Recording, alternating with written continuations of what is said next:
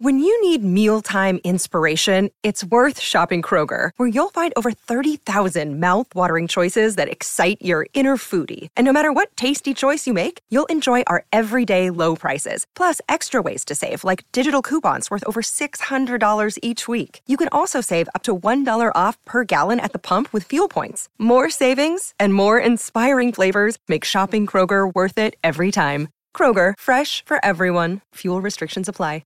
You don't mind being silly. You don't mind totally. Looking like an idiot. You yeah. know, you just like having fun. Thanks. I said looking like. What do you think happens when you take a hairdresser battling mental illness and suddenly drop them into performing comedy for nearly one hundred million followers and subscribers? I'm Anthony Padilla, and I spent today with Call Me Chris to find out. Hello, Chris Collins. Yes. This episode is sponsored by BetterHelp Online Therapy. Visit betterhelp.com slash Padilla because sometimes existing is exhausting. Do you want to know my full name? A is lot it, of people okay. don't know it. Yeah, is this a, is this like a reveal? Yeah, it's okay. Christina Lee Hallowell Collins. Why four names? Just like... Because my parents hate me. My dad wanted me to have his last name. My mom wanted me to have hers. And now it's a nightmare in airports. I don't even want to talk about it. But anyway. So just over two years ago, you were a hairdresser. Mm-hmm. Now almost fifty million followers on y- TikTok. Yeah. Over eight million subscribers on YouTube. I don't get it either. How's that? Are you able to be like, oh yeah, that's me. That number makes sense next to my name. I don't know why you invited me. What? Like, I'm in a constant state of imposter syndrome. Like, it's amazing. It's crazy. It's happened so fast. Yeah. But I am in just, I wake up every day and I I feel like I'm in this like fever dream. Like a month and a half into the pandemic, I had to like close my doors. I, I wasn't a hairdresser anymore. I had nothing else to do. So I needed something to occupy my time or mm-hmm. else I would explode. So I found TikTok and I started making like five to seven videos every single day. What? For over a year. I think the first time I went viral was like only a month in. And I thought it was like a one hit wonder kind of thing. Mm-hmm. But then every video that Uh, followed that, kind mm-hmm. of did the same thing and just kept growing and growing. It didn't really feel real because I was just stuck in my parents' basement suite making yeah. videos, and then I didn't get out of it. Oh, they didn't trap me down there. Um. okay, okay. I was gonna, I was gonna let you finish your sentence, and I was yeah. gonna ask. People recognized me and stuff, and that's kind of when it started to feel real. But mm-hmm. I still went back to hairdressing until I was like well over fifteen million because I didn't think that this was a job. What has it been like going from being a full-time hairdresser to mm. being funny for a living? As a hairdresser, I was more of a listener, mm. and I would just listen to people talk about stuff they probably shouldn't be talking to me about. I feel like that ends you up know. happening with hairdressers is people kind of just talk as if they're the a therapist shit that or I know. I can't even say it. You know who you are. It's really helped me come out of my box mm. because like my family always, you know, told me I'm mildly funny and that kind of thing. And it's, they would say, oh, you're, Chris, like, you're mildly funny. You're, you're okay. Yeah. Shut it down a little bit, all right? Calm down. Has any of this changed your perception of yourself? I watch YouTube all the time growing up, and I think all of us at one point look at it and be like, oh, that'd be so cool to do that. Mm-hmm. But like for me, I grew up in an extremely strict environment. They wanted us to get a nine to five job with a pension and that kind of thing. So I mm. think when it started to happen, I was like, oh, but this isn't gonna be like this camp. And I still kind of feel like that. Like I kind of wake mm. up every day being like, it'll go away like today. And I'm okay with that, I think. I feel like I've made a cool impact. Mm. And if it was to all go away tomorrow, I'd be like, well, that sucks, but like, I'll figure out something else to do. Do you feel pressure to churn out more and more content? Listen, I was posting over a year straight, never yeah. took a day off. I still to this day have not taken more than two or three days in a row off of posting. You haven't taken a vacation? See, I tried. I uh-huh. tried to go to Iceland for a week by myself. I was like, bah, I'm gonna leave my phone at home. Like, mm. that sounds And sick. Then I vlogged the whole thing. I haven't had a vacation, like an actual vacation, in like seven years. Do you think that you'll get burnt out by doing all that? I, oh, I have. Oh yeah, you're already burnt out. Oh my gosh. Yeah, I've been burnt out for a long time, but I'm working on it. Is there a plan here? You're aware of it. No, I never have a plan. You can't put the toothpaste back in the tube. I probably you can. can. You can. You, you just...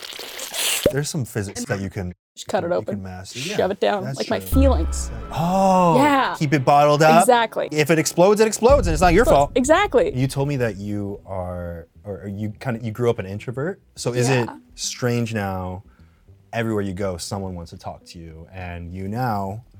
Yeah. Can talk back. Yeah. Can you imagine if I didn't?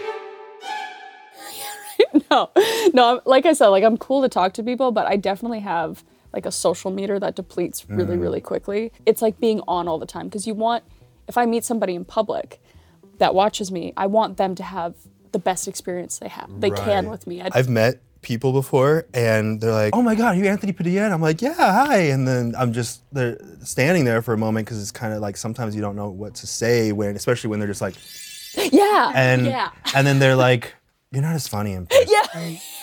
They've literally said you're, you're kind of ugly. You're to not. Be honest. You're not funny. I'm like, what the fuck did you expect me to do? Kids are the worst for that too. Yeah. Why are your hands so big? Like I, I started with those damn tiny hands, man. They're haunting me every Why? day. Because they they want that people the want kids nothing want but it. Tiny hands. They hate it when they see my my hands are actually kind of small. Oh. But but they look big compared to your tiny hand props. Anyway, so I carry tiny hands like everywhere I go. What has been your wildest fan experience? People that come up and they don't know who you are, but they see yeah. you're taking photos with other yeah. people. Like, I don't know who you are, but this is just in case, like this is an insurance photo. That happened to me all the time, especially because I used to have this very prominent emo hair. And yes. people would be like, who is it? Oh, oh, are you Never Shout Never? Oh, uh, Jimmy, P- oh, are, are you Brandon, Brandon Urie? And it oh was, my God. Uh, people would take pictures with me without ever knowing who I was. Yeah, yeah. That's so really that, weird. It is really weird. Like, I would never do that. No. I'd be like, I don't know who you are, but I'm going to take a photo with you. It's like an know. insight into the human psyche where they just want to be part of uh, yes. something. Yes, that's right. exactly what it is. VidCon was crazy because it was like hundreds of thousands of people mm. and like couldn't walk around and do that kind of stuff. And I was like, wow, this is weird. Yeah. Because I feel like, I don't know, like just like a regular Joe.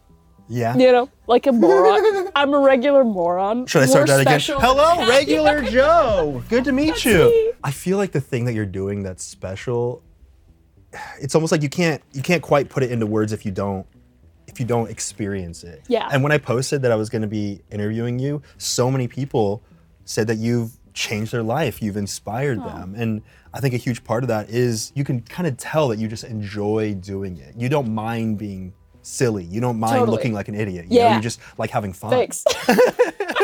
I said looking like.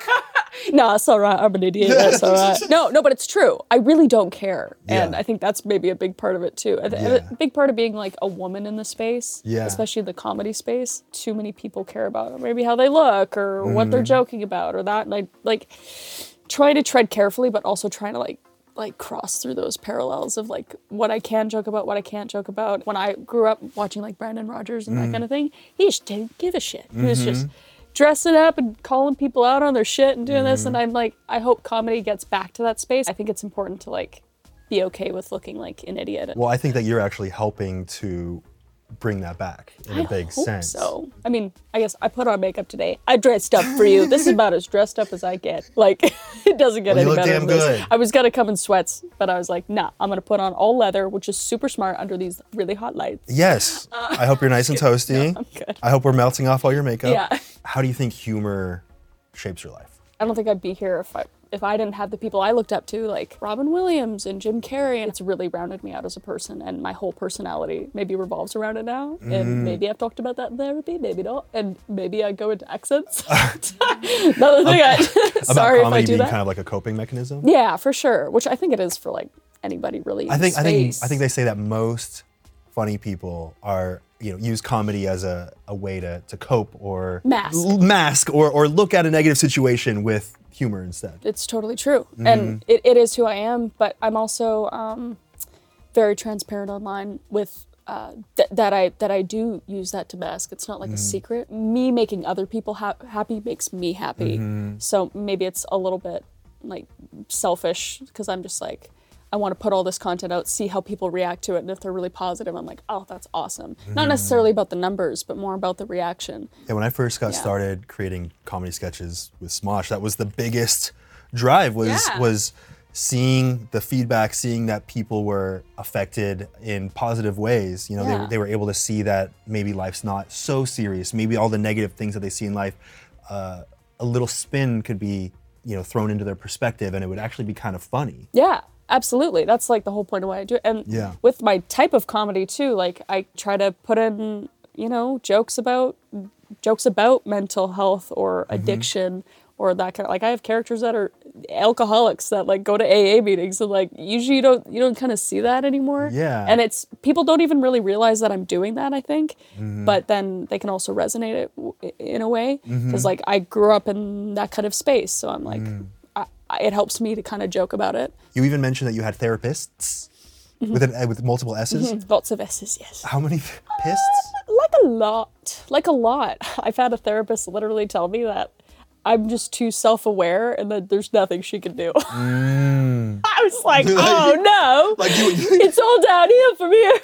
They're like, yeah, yeah. I guess I'm just listening. They're like, yeah, that happened to me as a kid, but I think it was because of this and this and this, and this is probably why I'm like this. They're like, Like, I was going to say that. She tossed the notepad and she's like, I got nothing to say. You've been fired by a therapist. But I kind of appreciated that. Like, if she knew out of the get-go that she's like, I don't know what to do. And I'd that's be like, true. That's been me my whole life. Do you think any of the characters are parts of you yourself? Yeah, for sure. Like, one of my most beloved characters, Riley, who's the one with the little hand and the Colorado tube.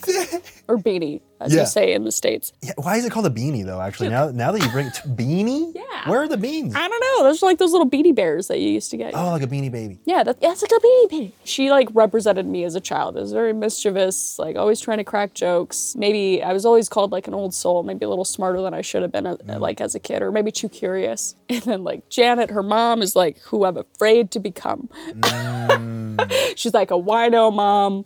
She's mm. She was... maybe represents a lot of my clients I had while mm. I was a hairdresser mm-hmm. who just hates her life, doesn't really like the fact that she has kids, mm-hmm. that kind of thing. But yeah, after the haircut, she's like, you're like, how do you like it? She's like, hate it. Yeah, exactly. Thank you. Exactly. It's interesting that you say maybe too curious.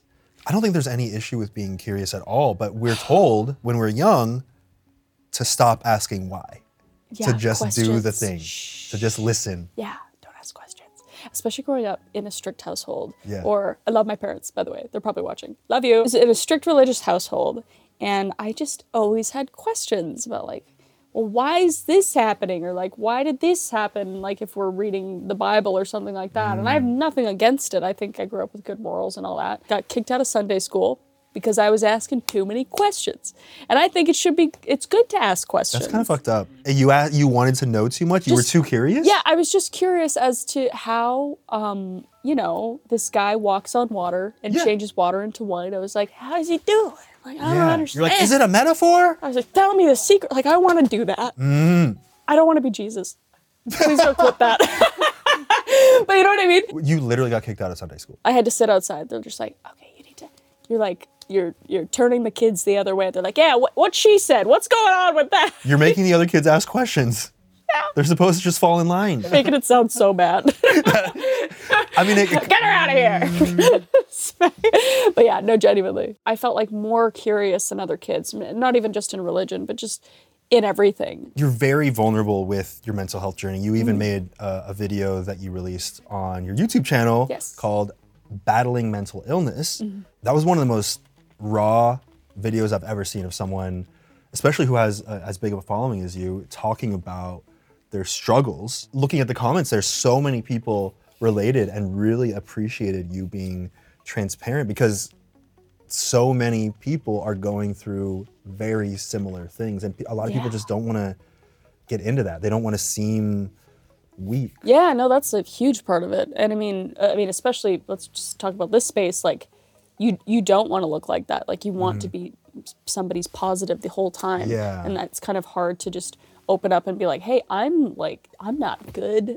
Mm. And I think a lot of people in this space feel like they can't talk about that because we are in such a privileged, privileged position. Coming into this already struggling with mental health since I was twelve, it was kind of hard to accept the fact that like, I was like, okay, I can't, I, I gotta like push it away and not talk about it because I can't seem like I'm ungrateful for what I have. Like I can't be depressed anymore because I have this job.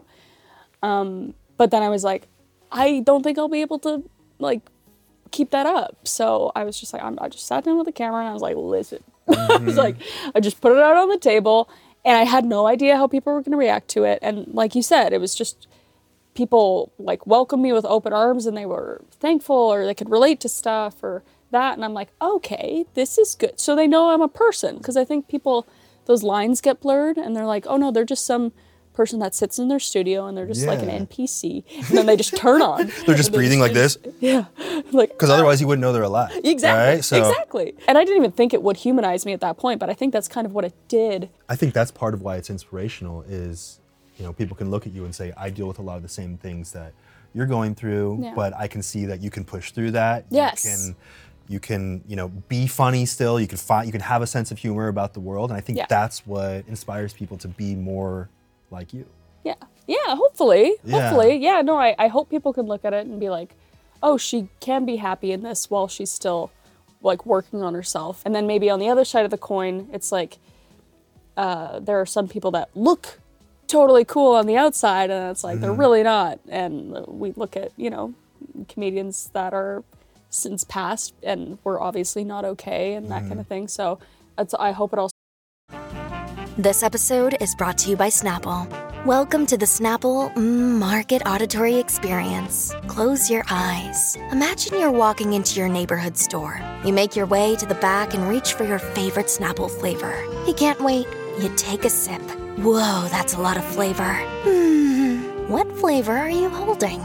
Now open your eyes and check out Snapple dot com to find ridiculously flavorful Snapple near you. Still helps with people checking in on other people mm. or maybe realizing that just because they exude all this positivity that maybe it's not like that on the inside. Do you think there are any things from your childhood that you experienced that kind of set you up to become who you've become, kind of giving you the mindset that you have? And you know, I think right now is the perfect time to thank HelloFresh for sponsoring this episode. HelloFresh is America's number one meal kit that delivers farm-fresh, pre-measured ingredients and seasonal recipes directly to your doorstep so you can cut out stressful and time-consuming steps to cooking, like meal planning and grocery store shopping, so you can enjoy your time in the kitchen, so you can get that dinner on your coffee table to eat in front of your T V while you mindlessly scroll on Instagram in about thirty minutes or less. And like I mentioned, they use high quality, fresh ingredients that travel directly from the farm to your home in under a week. My personal favorite part is how everything comes pre-measured because I get to feel like I'm Iron Chef and I get to be like, blam, blam, blam, blam, blam. Done. And I also love the variety of meals that come with each delivery. So even if you're vegan, the veggie options are still great when you just remove the dairy. Go to HelloFresh dot com slash Padilla sixty-five and use the code Padilla sixty-five for sixty-five percent off plus free shipping. Again, that's HelloFresh dot com slash Padilla sixty-five. Use code Padilla sixty-five. Yeah, now you're getting it for sixty-five percent off plus free shipping. Now back to the world of Chris Collins. Do you think there are any things from your childhood that you experienced that kind of set you up to become who you've become, kind of giving you the mindset that you have? I mean, yeah, probably the whole thing. The whole, the to whole, be, chi- wait, to be honest, the whole childhood equals who you become as an adult. Yeah. That's how it works. Yeah, kind of. The foundation sets everything up. Older. I mean, I guess it was maybe uh, how I grew up and like the my family that I grew up in, because I am the second oldest out of six. Damn. Damn. That's a lot, right? Under one household. Did it's you each have your own bedroom? No. You no. live in a mansion? No. no. We shared. I was always on the top bunk. Okay. No, there was there was multiple people in multiple rooms. I had four younger siblings that me and my older sister basically took care of. I mean, as soon as my mom like popped the third one out, she's like, Mm. You do you. I mean, she was still, she was still mom, but like she yeah, exactly. No, literally. No, she, that's what she said. She's uh, like, what? She said that? Yeah, it's more in numbers. She's like, as soon as you have a couple, then they can just take care of the rest. Uh. Or like, you know. But she worked full time. she worked full time. She yeah. was providing for us. So Jessica and I became the babysitters, the chauffeurs when we could drive and all that kind of mm. stuff. Um, so we got, we grew up really fast. Mm. Um, and I feel like that we kind of got like shoved aside a little bit, and then more of the attention was on the younger ones. So, yeah. But then my sister was also just so talented at literally everything, which was so annoying. I was always Jessica's sister. That's my sister's name. And it was like, oh, you're Jessica's little sister. You're Jessica, because she was so good at sports and so, mm. A pluses. And I was just, I'm just like, they're just, you know? And so I think I, like, with all my already like mental health issues and all this kind of stuff, I, I kind of wanted to shine in any way I could in the family mm. and try to get maybe a little bit of attention. So that was cracking jokes, mm. uh, maybe being a little bit of an asshole sometimes, so my parents would notice me, That's which true. I've realized now I would just get into trouble because I'd be like, oh, cool, they're talking to me. Yeah. Well, when you when you can't get it, you can't just go and ask for it. No, exactly. So hey, can you pay attention to me for just real quick? Right? Just a moment. Yeah, so I was testing material on them for years, figuring yeah. out what worked, what didn't work, what might have got me in jail. Did you run into the law a lot? Uh, not a lot. Uh, I wasn't like a criminal. You're not a fugitive right no. now? Like, this is legal? Are you posting? I see your ankles. There's no ankle bracelet thingy. Don't lick my wrists. Yeah. Um, anyway, no, no, no. I, I was in the back of a cop car once, but it wasn't because I was like going to jail. So that's probably for the best. But anyway, um, I was a little bit of a rebel. You got into shenanigans. Oh, shenanigans. Yeah, yeah, yeah. yeah. Don't be like me when I was younger. Even when I was doing that stuff, or I was doing bad stuff, or I was getting in trouble, I always found a way to make my parents laugh, like if they're trying to lecture me. When they know they shouldn't laugh? You stop it. Like, you shouldn't have done that. And I'd just be like, well, I'd just say something funny. And they're just like, you small son of a bitch. They're like, like I got to walk out of the room. And they're giggling and then come back and be like, okay, I got their attention from getting in trouble. And then they're like, you're fun. You're funny. Have you been here the whole time? Like, this is. Do you think you got into less trouble with your parents because you yeah, were funny? They found me endearing. Yeah? Yeah, I think they're just like... They're like, oh, I want to punish that little thing, but... That's Christina. She's a little so shit, funny. But she's she's kind of funny. So that just extended me into realizing, okay, I took the positive out of that. I'm not going to, you know, be a little shit anymore. Yeah. And I'm just going to try to make people laugh and that. Uh-huh. And I just got so much joy out of that. Growing up, you would go to school, you would make people laugh, you would be, you know, a, a very carefree, kind of fun yeah. person. You would come home and then... that mask, you it was like, it was too much for you to, that's when too I, much weight to bear. That's when I got in trouble. Like, cause yeah. I would, I would be like, you ask anybody I went to school with and I was always on, like I, always trying to, like nobody knew, even my best friend until I made that video, the mental health video, she didn't know that I was struggling. And yeah, and I got in trouble a lot at home because I was just an ass to my parents and my family because I was tired. Like I was so tired of like holding that mask up all day. Um, and I realize that now. I didn't realize it back then. And it was more stigmatized back then. Like, mm. I, I didn't feel comfortable telling my parents.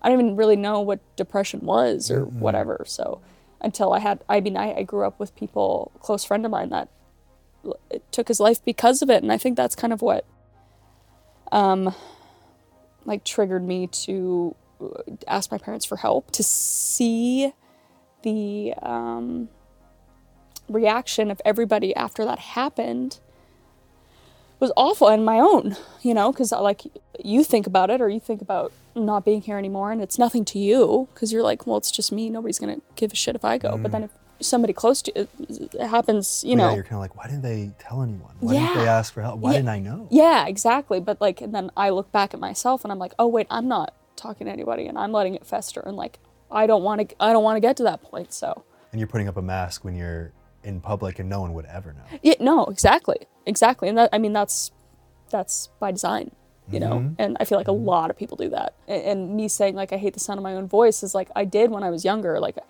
if, usually if I'm sitting down and having a serious conversation like this, like I, I'm trying to find ways to make this light and make it a joke, but mm. I, so I have to work on not doing that mm. because that's what I always did. And I just don't like people looking at me Um, like, you're looking at me very seriously right now, and I'm just, see, you know what I mean? Like, yeah, it's very vulnerable for a lot of people. You don't like when people look at you seriously? Like, it's hard for me to stay in a serious conversation. Um, yeah. Because, like, I, it makes me feel, like, vulnerable, and I don't, I don't want people to feel, like, pity over me. I don't want people to feel like I'm a burden to them. It's like, that's what you do naturally as a person. Like, I have friends that have opened up to me, or family members that have opened up to me about depression or addiction or something like that, and you want to keep checking in on them. Mm-hmm. But you also just need to treat them like a human, because that's all that's all I want. Mm-hmm. You know, it's like you can have the concern, but it, it's it's hard. I wonder if any of that comes from being one of the older siblings, feeling like you had to be the adult or caretaker in some sense for yeah. certain parts of your family, because I dealt with that kind of feeling as well. Growing up in a household with a single mother, and then, um, you know, my brother's dad, who was in the family, he left abruptly. My grandma, who was in the family, uh, died. And then my mom, who has agoraphobia, had no way of getting out of the house uh, right. on her own. So I felt like it was my responsibility. I think for a large portion of my life, I felt like it was my responsibility to make sure that I was not a burden, because the people in my life that were closest to me already had so much burden, and I wasn't about to be the reason that pushed them beyond their means of, of burden that they were already experiencing. Yeah, no, I, I get that wholeheartedly. Mm-hmm. And that's like, yeah, that's a lot to take on as a mm-hmm. kid. Mm-hmm. Like, so you naturally grow up in that space where you're just like, okay, everybody's really fragile right now. Mm-hmm. And I'm a bowl in a china shop. Yeah. And I gotta be the tiniest bowl. And just, mm-hmm. yeah, no, exactly. So, and hopefully, I mean, hopefully you don't feel like that anymore. I know I'm working on it, but it's yeah. hard. It's well, hard. It's gotten a lot better, especially because I've been able to talk about these feelings good. with yeah. my yeah. mom now, oh, with good. my parents now. Yeah. And just them knowing that I felt like that yeah. has helped a lot. And I think it's given them perspective to know, to to come from more of a perspective of not putting, not making me feel like I need to be the parent anymore. Good. Which is Yeah, nice. That's huge. But yeah. yeah, very similar. What is it about doing what you do that brings you the most joy? Seeing the joy that it brings to other people. That's mm-hmm. easy. I think it gives me purpose. Um, and maybe that shouldn't be for a lot of people with their job, but for me, it has worked out that like my job uh, fills me with joy, and it mm-hmm. gives me purpose, and it, and it and it fuels me to continue to do what I do. Distract yourself. Exactly. Escapism. Also, like, just very depressed at that mm-hmm. time, mm-hmm. just in general, but like, who isn't? Yeah. Anyway, um, sorry. I mean, true though. I'm gonna joke about stuff that's not appropriate to joke about, and that is a coping mechanism, so I'm sorry. I think it's appropriate to joke about things because it opens the door to discussion. About that. Do I have to pay you after this for therapy? Yes. Okay, that's fine. That's fine. I don't remember what I was talking about. Oh yeah, the pandemic.